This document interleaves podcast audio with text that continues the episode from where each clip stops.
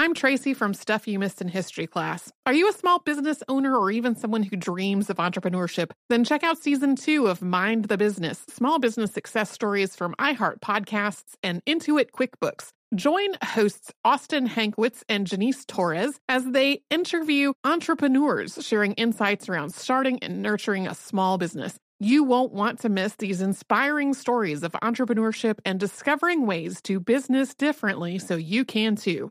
Hey, I'm Jay Shetty, and I'm the host of the On Purpose podcast. And I had the opportunity to talk to one of Hollywood's major icons, Michael B. Jordan. In our conversation, Michael shares the highs, the lows, and everything in between, offering a genuine glimpse into his world. The closest to getting what you want is always the hardest. People give up right before they get what they've always wanted to get. Listen to On Purpose with Jay Shetty on the iHeartRadio app, Apple Podcasts, or wherever you get your podcasts. Bring a little optimism into your life with The Bright Side, a new kind of daily podcast from Hello Sunshine, hosted by me, Danielle Robay, and me, Simone Boyce. Every weekday, we're bringing you conversations about culture, the latest trends, inspiration, and so much more. I am so excited about this podcast, The Bright Side. You guys are giving people a chance to shine a light on their lives, shine a light on a little advice that they want to share. Listen to The Bright Side on America's number one podcast network, iHeart. Open your free iHeart app and search The Bright Side.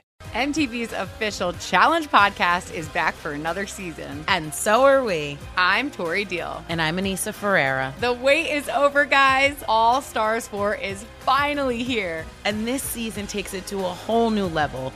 Old school legends, modern power players, and ex lovers are all competing in Cape Town, South Africa for the prize of $300,000. And we're going to be right here along with you fans, covering every episode on the podcast. Listen to MTV's official Challenge podcast on the iHeartRadio app, Apple Podcasts, or wherever you get your podcasts. Welcome to Stuff You Missed in History Class from HowStuffWorks.com.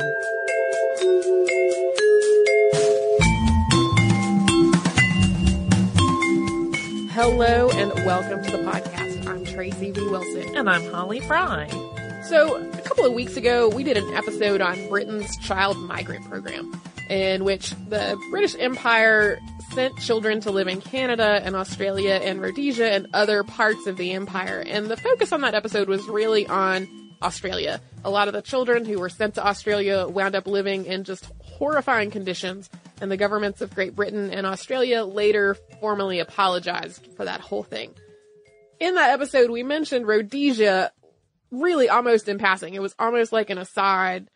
Uh, I knew very little about Rhodesia and its history, and most of my research on that previous episode was really on Canada and Australia. So we really did not give Rhodesia a lot of attention aside from that very brief passing mention. The day after we recorded, though, a gunman killed nine people at Emanuel African Methodist Episcopal Church in Charleston, South Carolina. A suspect was later named as Dylan Roof, and he confessed to the shooting, and pictures of him wearing a jacket with a Rhodesian flag on it eventually went viral. So suddenly our passing mention of Rhodesia seemed really woefully inadequate, but at that point we could not really redo that episode. So today we are going to remedy that with some context on Rhodesia and why the Rhodesian flag is associated with white supremacy today. Today, the territory that was once known as Rhodesia is two different nations, Zambia to the north and Zimbabwe to the south. Our primary focus in this episode is really the southern part of the territory, but to set the stage, we're going to talk a bit about how both of them came to be. So for centuries, this part of Africa has been home to a number of Bantu speaking peoples. One of these peoples, who were the ancestors of the Shona people, created an immense city known as Great Zimbabwe, which according to legend is also the home of the Queen of Sheba. It's estimated that more than 10,000 people lived in Great Zimbabwe at its peak. The city was so massive and so complex that European colonists arriving in the area in the 1800s actually credited its creation to foreign visitors, like Egyptians or Phoenicians, uh, rather than having it be the work of Africans, which is what it actually was. Today, Great Zimbabwe is a UNESCO World Heritage Site. In the mid to late 1800s, those European explorers and colonists generally came into the region from the south. One of them was Cecil Rhodes, who had been sent to South Africa in 1870 to work on his brother Herbert's cotton farm rather than going to university. So we're going to talk very briefly about his time prior to becoming involved in what would later be Rhodesia. Uh, when Cecil Rhodes arrived in South Africa, his brother had actually already abandoned this farm in favor of a much more lucrative pursuit, which was diamond mining. Cecil convinced Herbert to come back to the farm and they did try to make it go for a year or so, but in 1871 the two of them both moved to Kimberley, once again in pursuit of diamonds. And although Cecil Rhodes' health had not been especially good for much of his life, he was super ambitious. And in 1881, he finished a degree and he later co-founded De Beers Consolidated Mines with C.D. Rudd. And with the help of their friend Albert Beit, De Beers established a monopoly that eventually controlled 90% of the world's production of diamonds. Yeah, when, when we say ambitious here, he had aspirations like expanding the British Empire as far as possible, including reclaiming the United States, which at this point had been independent from Britain for a while. So he had very high aspirations in terms of the British Empire, especially. So the De Beers diamond cartel and the diamond trade could be a whole other podcast. And in fact, it has been both on this show and on our prior podcast called Pop Stuff. But long story short, Cecil Rhodes did not really just get behind the idea of making a bunch of money and then hoarding it. He wanted to put that wealth into action. And so he made his way into politics in 1881 hoping to really transform this diamond wealth into political power, both in the context of the British Empire, as I just mentioned, and then also the politics of uh, Africa and other imperial powers within Africa. After a while, and including a number of other events that we're not going to get into because it's outside the scope of this episode, he wanted to get into gold mining in what is now Zimbabwe. To do that, he needed to secure rights from King Lobengula, uh, ruler of the Ndebele. However, Lobengula did not trust him or any other white person apart from uh, missionaries. So Cecil Rhodes teamed up with Congregationalist John Smith Moffat, and together they persuaded Lobengula to sign an exclusive Treaty of Friendship in February of 1888. So from there, they started trying to get Lobengula to give them mining concessions, which he was very extremely reluctant to do. Uh, he was pretty sure that if he gave these, you know, European people rights to his land, that they were never going to leave. But in October of the same of the same year, after lots of pressure, he finally did grant mining concessions. But what he actually signed did not just give them rights to mine on his territory. He basically signed away control of the kingdom. And with those concessions in hand, Rhodes went right to the British government seeking a royal charter to start the British South Africa Company with the goal of expanding British territory in that part of Africa. The charter was granted in 1889. The initial charter was for 25 years and that was extended for 10 more years in 1915. Beginning in 1890, which is the same year that Cecil Rhodes also took up the post of Prime Minister of Cape Colony, the British South Africa Company expanded British ter- territory into what's now Zambia and Malawi. So this was way beyond the original territory that was initially negotiated with uh, King Lobengula. And there are a zillion other things we could talk about when it comes to Cecil Rhodes' life and his activities in Africa, but uh, we actually need to move ahead in Zimbabwe's history specifically, and we're going to do that. But first, we are going to have a brief word from a sponsor. I'm Tracy V. Wilson from Stuff You Missed in History class. Did you know small businesses make up 99.9% of all businesses in the United States? The world is powered by entrepreneurs, and if you're a small business owner or even someone dreaming of starting your own business, then you'll want to check out season two of Mind the Business Small Business Success Stories from Ruby Studio, from iHeartMedia, and Intuit QuickBooks. And every episode, hosts Austin Hankwitz and Janice Torres talk to entrepreneurs about how they've grown from the lessons of launching and nurturing a small business and how they have found success being their own boss. From the excitement of first starting out to finding the right tools and resources to process invoices and payments like QuickBooks Money, you won't want to miss these inspiring stories of entrepreneurship and discovering ways to business differently so you can too. And if you're a small business owner or even someone dreaming of starting your own business, then you'll want to check out season two of Mind the Business Small Business Success Stories from Ruby Studio, from iHeartMedia, and Intuit QuickBooks. What up? I am Dramos, host of the Life as a Gringo podcast. Now, this is a show for the Nosabo kids, the, the 200 percenters. Here we celebrate your otherness and embrace living in the gray area. If you ever felt like you were always too much this while also never being enough that, this is the podcast for you. Every Tuesday, I'll be bringing you conversations around personal growth issues affecting the Latin community, and much more via my own personal stories, along with interviews with inspiring thought leaders from our community. Then, every Thursday, I'll be tackling trending stories and current events from our community that you need to know. So much of what makes our community so beautiful is our diversity, yet, too often, those of us who don't fit into this dumb stereotypical box of whatever it means to be Latino are left without a voice or just forgotten about. On this show, I celebrate the uniqueness of our culture culture and invite you to walk in your authenticity. Listen to Life as a Gringo as a part of the My Cultura Podcast Network, available on the iHeartRadio app, Apple Podcast, or wherever you get your podcasts. Hey, my name's Jay Shetty, and I'm the host of On Purpose. I just had a great conversation with Michael B. Jordan, and you can listen to it right now. Michael is known for his performances in both film and television. His breakout role was in Fruitvale Station, playing Oscar Grant, which earned him widespread praise and numerous award nominations. His portrayal of Killmonger in Marvel's Black Panther, one of my favorites, further solidified his status as one of Hollywood's leading actors, earning him widespread acclaim for his complex and compelling performance. In our conversation, Michael really opens up. You're going to love listening to it, and I can't wait for you to check it out. The closest to getting what you want is always the hardest. It's always the feeling when you're getting ready to, you know, people give up right before they get what they've always wanted to get. People quit. Listen to On Purpose with Jay Shetty on the iHeartRadio app, Apple Podcast, or wherever you get your podcasts. My name is Johnny B. Good, and I'm the host of the new podcast, Creating a Con, the story of Bitcon. Over this nine part series, I'll explore the life and crimes of my best friend, Ray Trapani. I always wanted to be a criminal.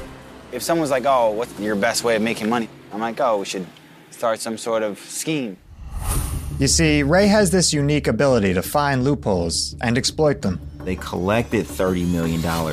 There were headlines about it. His company, Centratech, was one of the hottest crypto startups in 2017.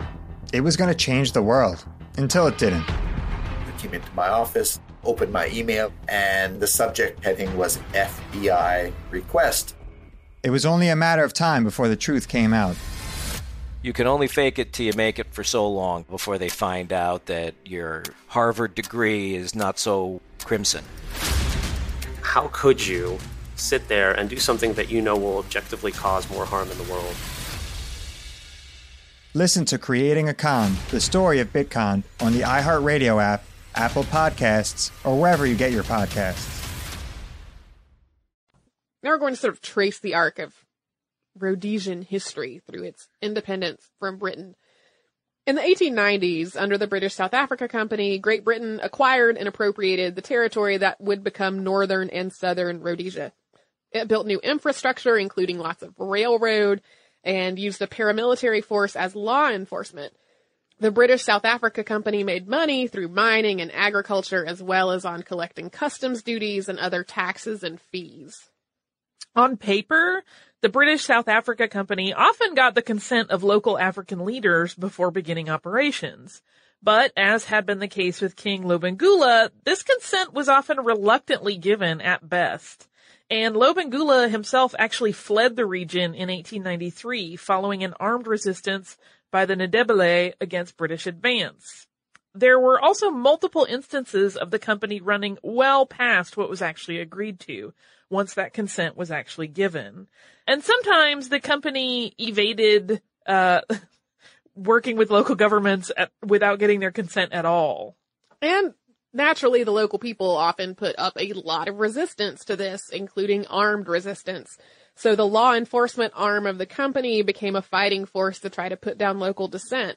There was extensive fighting between the African population and the British South Africa Company until 1897 And when I made that passing aside in our uh, British migrant child migrant program episode to what was happening in Rhodesia, like those are the sorts of things that I just thought were happening, like the things that very frequently have happened in the like history of colonialism in terms of uh, like making unequal treaties and putting down local resistance with force and that kind of like those are the sort of things that I thought were probably going on in Rhodesia when I made that one passing aside. The British South Africa Company administered southern Rhodesia until 1923. But after the end of World War I, Rhodesia started pressuring the company to be allowed to govern itself. Eventually, a royal commission studied the issue, ultimately offering two options. Southern Rhodesia could join the Union of South Africa or become self-governing. So this issue was put to a vote. But the thing was, the only people who had the right to vote were the 34,000 Europeans living in Rhodesia, not the African population of Rhodesia who did not have the right to vote. The vote wound up going in favor of self self government for Southern Rhodesia, so Rhodesia at this point became a self governing British colony.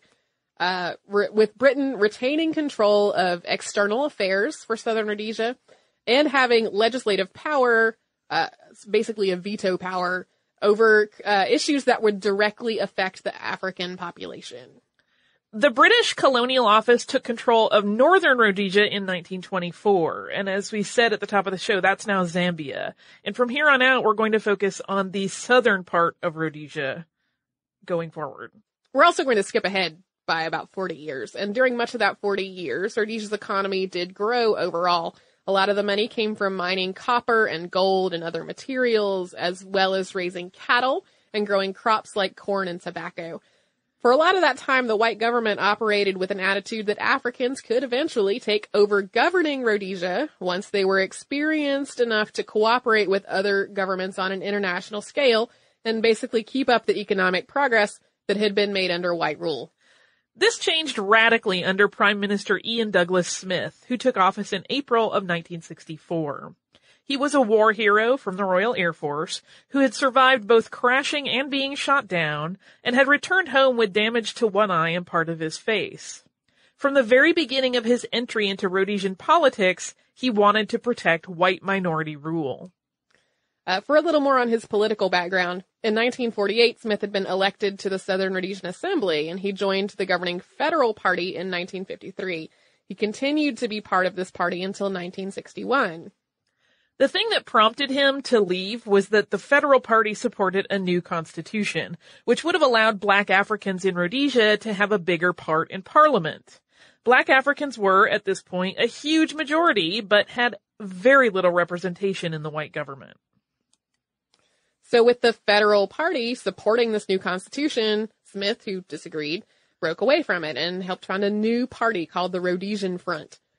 The party platform of the Rhodesian Front included gaining independence from Britain and continuing to govern Rhodesia via a white minority and not handing over power to the uh, majority black population. The Rhodesian Front gained support from white supremacists and they won the election in 1962. That same year, the UN General Assembly called for a more liberal constitution that would allow equal representation for the black population in Rhodesia. In 1964, Smith became Prime Minister of Rhodesia, making him the first native-born Prime Minister of the nation. And he basically got to work trying to cement white rule over Rhodesia and to keep the country existing in a state of apartheid. He refused to even discuss reforms to the Constitution that would let the majority black population have a proportional voice in the government. And he arrested and banned black nationalist leaders organized black African resistance to minority white rule had really started to grow basically as soon as Rhodesia had become a self-governing colony. And by the 1960s, black nationalist groups were emerging as an organized uh, presence within the country. This included the Zimbabwe African People's Union, or ZAPU, and the Zimbabwe African National Union, or ZANU. And two prominent leaders within these movements were Joshua Nkomo and Robert Mugabe. Relationships with Great Britain were also starting to sour at this point. Smith tried to negotiate with Britain for total independence, but the British government's position was that Rhodesia's black population needed to have a voice in its government that reflected the size of its population. At this point, there were 220,000 white Rhodesians and almost 4 million black Rhodesians, almost none of whom were permitted to vote or hold office. So, distributing power so that the races could be represented equally was something that Smith absolutely refused to consider, even though it was literally the one thing that would have made Great Britain open to the idea of Rhodesian independence. Eventually, negotiations between Rhodesia and Great Britain totally broke down. So on November 11th of 1965, Ian Smith issued the Unilateral Declaration of Independence, also called the UDI, in which Rhodesia declared its independence from Great Britain. He said this was the only way to maintain, quote, civilized standards. The tone of this document is like very similar to the, uh, the like United States Declaration of Independence from Britain, but the wording of it is, has a whole other subtext. It's basically like, we've been governing ourselves for this long, and we have seen repeatedly other nations uh, have their own populations take over, and it hasn't gone as well. So we respect you, your majesty, but we're independent now. That's basically what it boils down to. So, uh, this unilateral declaration of independence did not go over well, and it did not go over well on an international scale. The international community was outraged, and most nations did not recognize Rhodesia as a legitimate country at all. For a sense of the timing of when this all happened, uh, this was two years after the March on Washington and Martin Luther King Jr.'s I Have a Dream speech. It was a year after President Lyndon Johnson signed the Civil Rights Act of 1964, and Martin Luther King Jr. was awarded the Nobel Peace Prize. It was the same year as the Selma to Montgomery March and the passage of the Voting Rights Act in the United States. So happening concurrently with black Americans seeking the rights that had already been granted to them in the Constitution, black Africans in Rhodesia were seeking the right to participate in the government basically at all. And Ian Smith had gone so far as to declare independence from Great Britain rather than do that. At Britain's request, the UN Security Council imposed economic sanctions against Rhodesia in 1966, the first time it had used this tactic. Smith responded by defaulting on all of Rhodesia's debts, which were backed by Great Britain, and that put Britain on the hook for everything that Rhodesia owned. It was basically a very novel way of uh, stabbing Great Britain's economy while balancing the Rhodesian economy. Uh, there's also an argument to be made that uh, that this all would have been over very quickly if Britain had invaded Rhodesia, but Britain did not want to do that. So Smith cut off all ties with Great Britain and started the wheels turning on a new constitution for Rhodesia and one that would instead of eventually handing over power to the black majority, one that would make Rhodesia a republic while guaranteeing that the rule of that republic would be solidly, solidly in the hands of a white minority permanently all of this was put to a vote, but the people who had the right to vote in Rhodesia at this point were overwhelmingly white. So Smith's plan passed by a landslide. Parliament passed the new constitution in November of 1969, and Rhodesia declared itself a republic on the following March 2nd. I'm Tracy V. Wilson from Stuff You Missed in History class. Did you know small businesses make up 99.9% of all businesses in the United States? The world is powered by entrepreneurs, and if you're a small business owner or even someone dreaming of starting your own business, then you'll want to check out season two of Mind the Business Small Business Success Stories from Ruby Studio, from iHeartMedia, and Intuit QuickBooks. And every episode, hosts Austin Hankwitz and Janice Torres talk to entrepreneurs about how they've grown from the lessons of launching and nurturing a small business and how they have found success being their own boss. From the excitement of first starting out to finding the right tools and resources to process invoices and payments like QuickBooks Money, you won't want to miss these inspiring stories of entrepreneurship and discovering ways to business differently so you can too. And if you're a small business owner or even someone dreaming of starting your own business, then you'll want to check out season two of Mind the Business Small Business Success Stories from Ruby Studio, from iHeartMedia, and Intuit QuickBooks. What up? I am Dramos, host of the Life as a Gringo podcast. Now, this is a show for the Nosabo kids, the, the 200 percenters. Here we celebrate your otherness and embrace living in the gray area. If you ever felt like you were always too much this while also never being enough that, this is the podcast for you. Every Tuesday, I'll be bringing you conversations around personal growth, issues affecting the Latin community, and much more via my own personal stories, along with interviews with inspiring thought leaders from our community. Then, every Thursday, I'll be tackling trending stories and current events from our community that you need to know. So much of what makes our community so beautiful is our diversity, yet, too often, those of us who don't fit into this dumb, stereotypical box of whatever it means to be Latino are left without a voice or just forgotten about. On this show, I celebrate the uniqueness of our culture and invite you to walk in your authenticity. Listen to Life as a Gringo as a part of the My Cultura Podcast Network, available on the iHeartRadio app, Apple Podcast, or wherever you get your podcasts. Hey, my name's Jay Shetty, and I'm the host of On Purpose. I just had a great conversation with Michael B. Jordan, and you can listen to it right now. Michael is known for his performances in both film and television. His breakout role was in Fruitvale Station, playing Oscar Grant, which earned him widespread praise and numerous award nominations.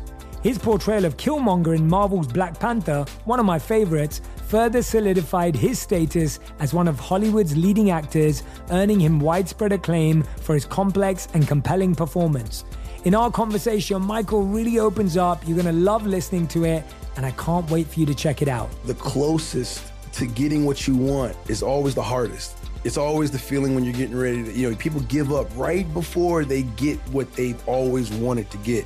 People quit. Listen to On Purpose with Jay Shetty on the iHeartRadio app, Apple Podcast, or wherever you get your podcasts. Jon Stewart is back in the host chair at The Daily Show, which means he's also back in our ears on The Daily Show Ears Edition podcast. The Daily Show podcast has everything you need to stay on top of today's news and pop culture. You get hilarious, satirical takes on entertainment, politics, sports, and more from John and the team of correspondents and contributors. The podcast also has content you can't get anywhere else, like extended interviews and a roundup of the weekly headlines. Listen to The Daily Show, Ears Edition, on the iHeartRadio app, Apple Podcast, or wherever you get your podcasts. So in this point, the several of the black nationalist organizations that had already existed in Rhodesia banded together to form the Patriotic Front. Both Joshua Nkomo and Robert Mugabe were involved in this organization the Patriotic Front started leading guerrilla warfare efforts to try to take control of Rhodesia back from the minority to the majority. As the Patriotic Front fought against the Rhodesian armed forces, the economy of Rhodesia started to crumble under the strain. White Rhodesians started to emigrate out of Rhodesia, and this war went on until 1977. Nearly 30,000 people died, and most of those people were black Africans there are a lot of reasons why this went on for so long. Uh, that some of them were that, like, number one, guerrilla fighting tends to be drawn out and kind of horrible. Uh, but in addition to that, there were several factions within the African population, and sometimes they were good at working together, and then sometimes they had sort of fundamentally different viewpoints on how things should proceed, and it just became this long, long, drawn out conflict that was pretty brutal and gruesome. Finally, in 1977, after immense pressure from diplomatic and economic and military directions, Smith started negotiating with Abel Muzorewa, who was of the United African National Council. He was a moderate black Rhodesian leader and a bishop in the Methodist Church. Power started to be transferred from the minority white government to black Rhodesians in 1978, although at this point, the goal was to give black Rhodesians the right to vote while still protecting the interests of the white ruling class. At this point, Rhodesia also became known as Rhodesia Zimbabwe. In 1979, in an election in which the black population had much greater access to voting rights, the United African National Council won a majority of the seats that had been allotted for black citizens.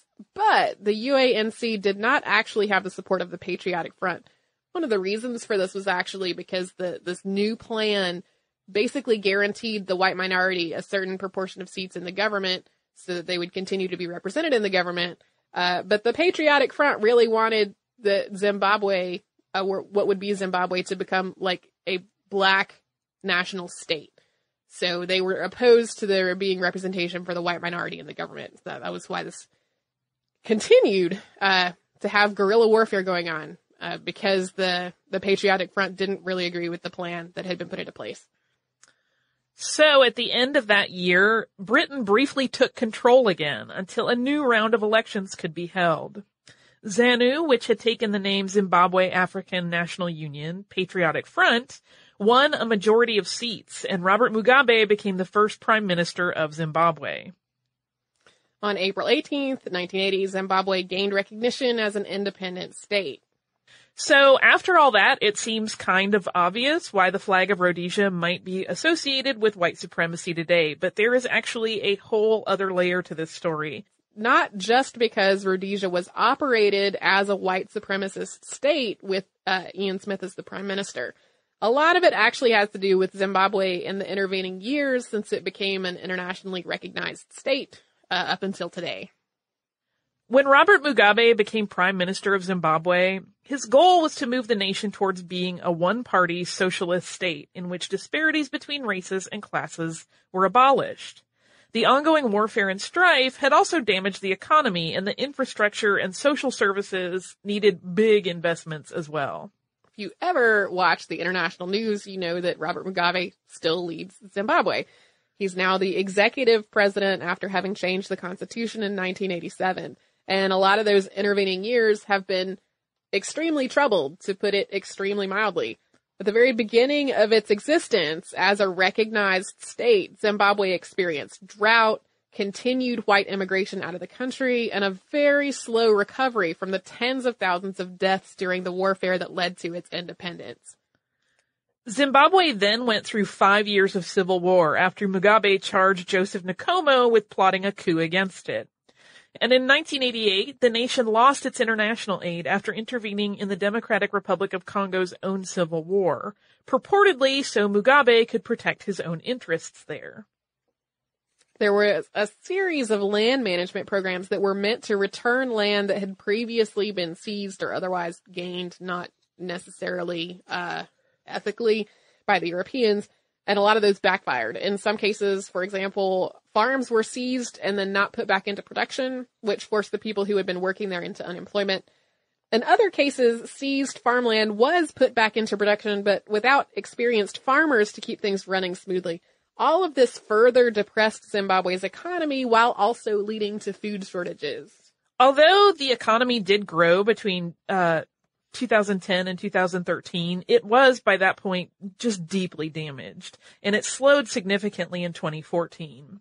And the nation has suffered from extreme inflation as it printed more money to make up for its deficit. There is also a lot of criticism of Mugabe himself. As his popularity has waned, elections in Zimbabwe have increasingly been described by international observer, observers as neither free nor fair. Uh, some of these are a little more recent history than we normally get into in depth on the podcast, but there are whole weird shenanigans uh, with voter suppression and coercion and violence. And in one case, uh, an election that Mugabe lost, but there was not a majority, so there had to be a runoff. And then he won the runoff, and uh, that whole thing appears very suspicious to a lot of people. Currently, according to the CIA World Factbook, Zimbabwe's life expectancy at birth is just 55 years. By 2013 estimates, the adult prevalence rate for HIV in Zimbabwe is almost 15%. So, white supremacists' adoption of the Rhodesian flag as an emblem is really about the comparison of Rhodesia under white rule when the black population was deeply discriminated against, but the nation was prospering on paper. Uh, and afterward, when the majority is adequately represented in the government, but the nation itself is home to just years and years of struggle and strife and a leader who has become notorious in a lot of ways around the globe for various, uh, reasons. like, the, it could be a whole other show. So not the most happy fun time, but it does contextualize a little bit why, why in the news there was so much commentary about the the photos that had emerged of Dylann Roof and his jacket that had the uh, Rhodesian flag on it. Yeah, he also had a flag of uh, like a South African apartheid era flag, uh, which was more obvious to a lot of people. Like the story of apartheid in South Africa, I think is a lot more known to people today than probably uh, the story of Rhodesia. I say that in part because uh, also one of the reasons that I have a suspicion that that the story of Rhodesia is a lot less well known is that after I had been researching the podcast on the child migrant program, but before uh, Rhodesia suddenly became national news, uh, I was actually in, in a room of trivia, pub trivia with lots of smart people, and one of the questions was about why Rhodesia declared its independence from Britain. Uh, no one knew. I knew part of the story, which was the part where they had been trying to maintain a privileged white ruling class, but like not the whole story of declaring independence from Britain in order to maintain a state of white supremacy. So, I have a much lighter topic for some listener mail. I I know you have a lighter topic for listener mail, so let's move to that because it's going to Yeah. be a little bit fun. It is a little bit fun. I have email from Larry who uh, wrote to us after our episode um, on the uh, archaeological work regarding the Harvard Indian School, which was actually Holly's episode. You may have noticed that normally when we do listener mail, Holly often reads mail that's related to episodes that she was the primary researcher on. I often read uh, mail related to the episodes that I was a primary researcher on. I'm doing the opposite today because that uh, that episode was entirely Holly's ballgame. Uh, but I'm going to take this email for reasons that are about to come obvious. So Larry says, first off, first off, love the podcast. I always like hearing about local events that I never knew happened locally, especially this most recent podcast. There was one pronunciation in the beginning of the episode that caught me off guard. Massachusetts cities and areas have weird pronunciations. Worcester, Haverhill, Leicester, etc. And for those of you not looking at this email with me on paper, those look like Worcester, Haverhill, and Leicester. Peabody is also the same. I could be mistaken since it is the museum name, but the town of Peabody is pronounced Peabody. Keep rolling out the podcast. It makes my job driving to sites as a wastewater engineer more enjoyable. Thanks, uh, or regards, Larry. So thank you, Larry, for sending this note for a couple reasons. One, it is Peabody. Holly and I had a whole conversation about whether to re-record like the time that she said Peabody. Yeah. Because it looks like Peabody on paper. I think 99% of English speakers would probably, uh, in America say Peabody. Well, Um, and Diana and Trish were so gracious; they did not correct me because they're very sweet women. and No. didn't, didn't want to 'Cause you make totally me look said- foolish. Yeah, you said Peabody on the phone with them. Uh, we had the only reason though that I know that, that Peabody, Massachusetts and the Peabody Museum, which are both named after George Peabody, and I don't know why he said his name that way. Uh, the only reason I know that's how those are pronounced that way is because I live here now. You've actually lived there for a while now. A bit. Uh, surprise, everyone. So, uh, basically, uh, we've talked about my fiance before. He lives here in Massachusetts. Uh, his job is infinitely less portable than my job is. And so I moved. Uh, and our plan was that we were going to move. I was going to move. we didn't both move. Uh, I was going to move. We were going to make sure everything still worked with the podcast. And then we were going to tell people, but because of the lag time between when we record podcasts and when they come out, once we had established that everything was fine and the podcast still worked and we were still able to do it and people were still enjoying it, uh, it seemed really awkward to then be like, oh, by the way, this happened. Yeah. Um,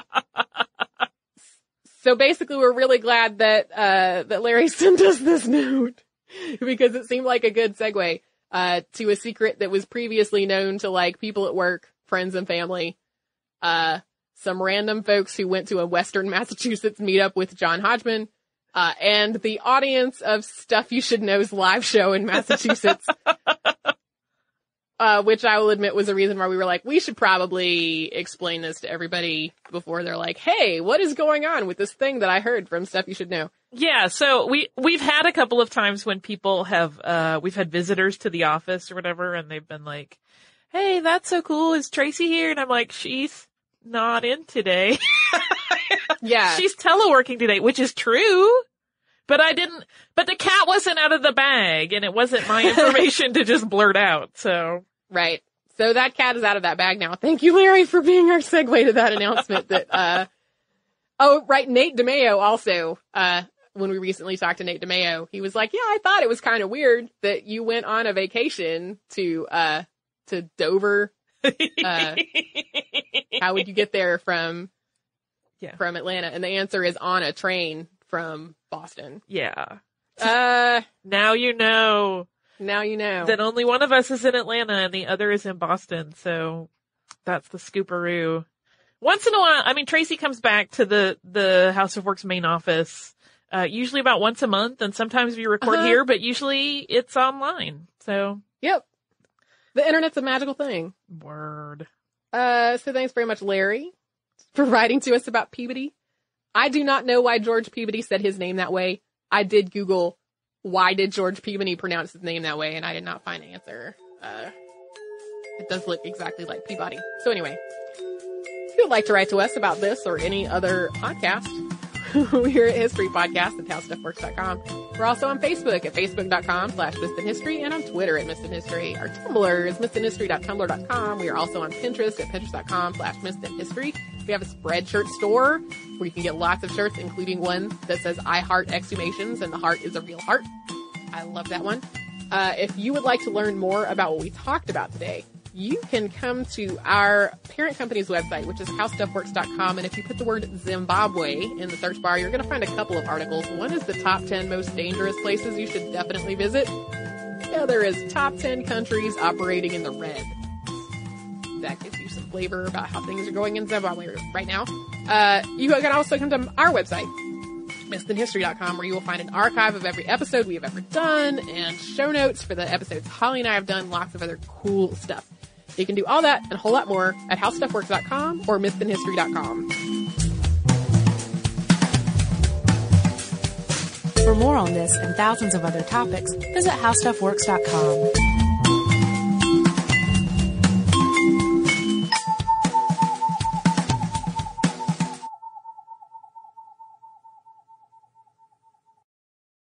Hey, I'm Jay Shetty, and I'm the host of the On Purpose podcast. And I had the opportunity to talk to one of Hollywood's major icons, Michael B. Jordan. In our conversation, Michael shares the highs, the lows, and everything in between, offering a genuine glimpse into his world. The closest to getting what you want is always the hardest. People give up right before they get what they've always wanted to get. Listen to On Purpose with Jay Shetty on the iHeartRadio app, Apple Podcasts, or wherever you get your podcasts. Welcome to season nine of Next Question with me, Katie Couric.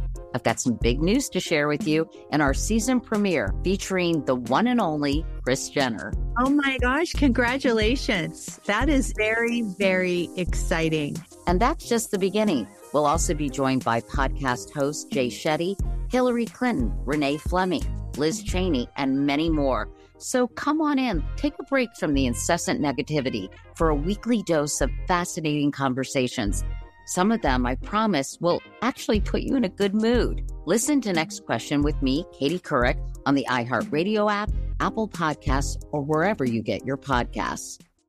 I'm Johnny B. Good, the host of the podcast Creating a Con, the story of Bitcon. This podcast dives deep into the story of Ray Trapani and his company Centratech. I'll explore how 320 somethings built a company out of lies, deceit, and greed. I've been saying since a very young age that I was going to be a millionaire. If someone's like, oh, what's your best way of making money? I'm like, oh, we should start some sort of scheme. Listen to Creating a Con, the story of Bitcon, on the iHeartRadio app, Apple Podcasts, or wherever you get your podcasts. MTV's official Challenge podcast is back for another season. And so are we. I'm Tori Deal. And I'm Aneesa Ferreira. The wait is over, guys. All Stars 4 is finally here. And this season takes it to a whole new level. Old school legends, modern power players, and ex lovers are all competing in Cape Town, South Africa for the prize of $300,000. And we're going to be right here along with you fans, covering every episode on the podcast. Listen to MTV's official Challenge podcast on the iHeartRadio app, Apple Podcasts, or wherever you get your podcasts.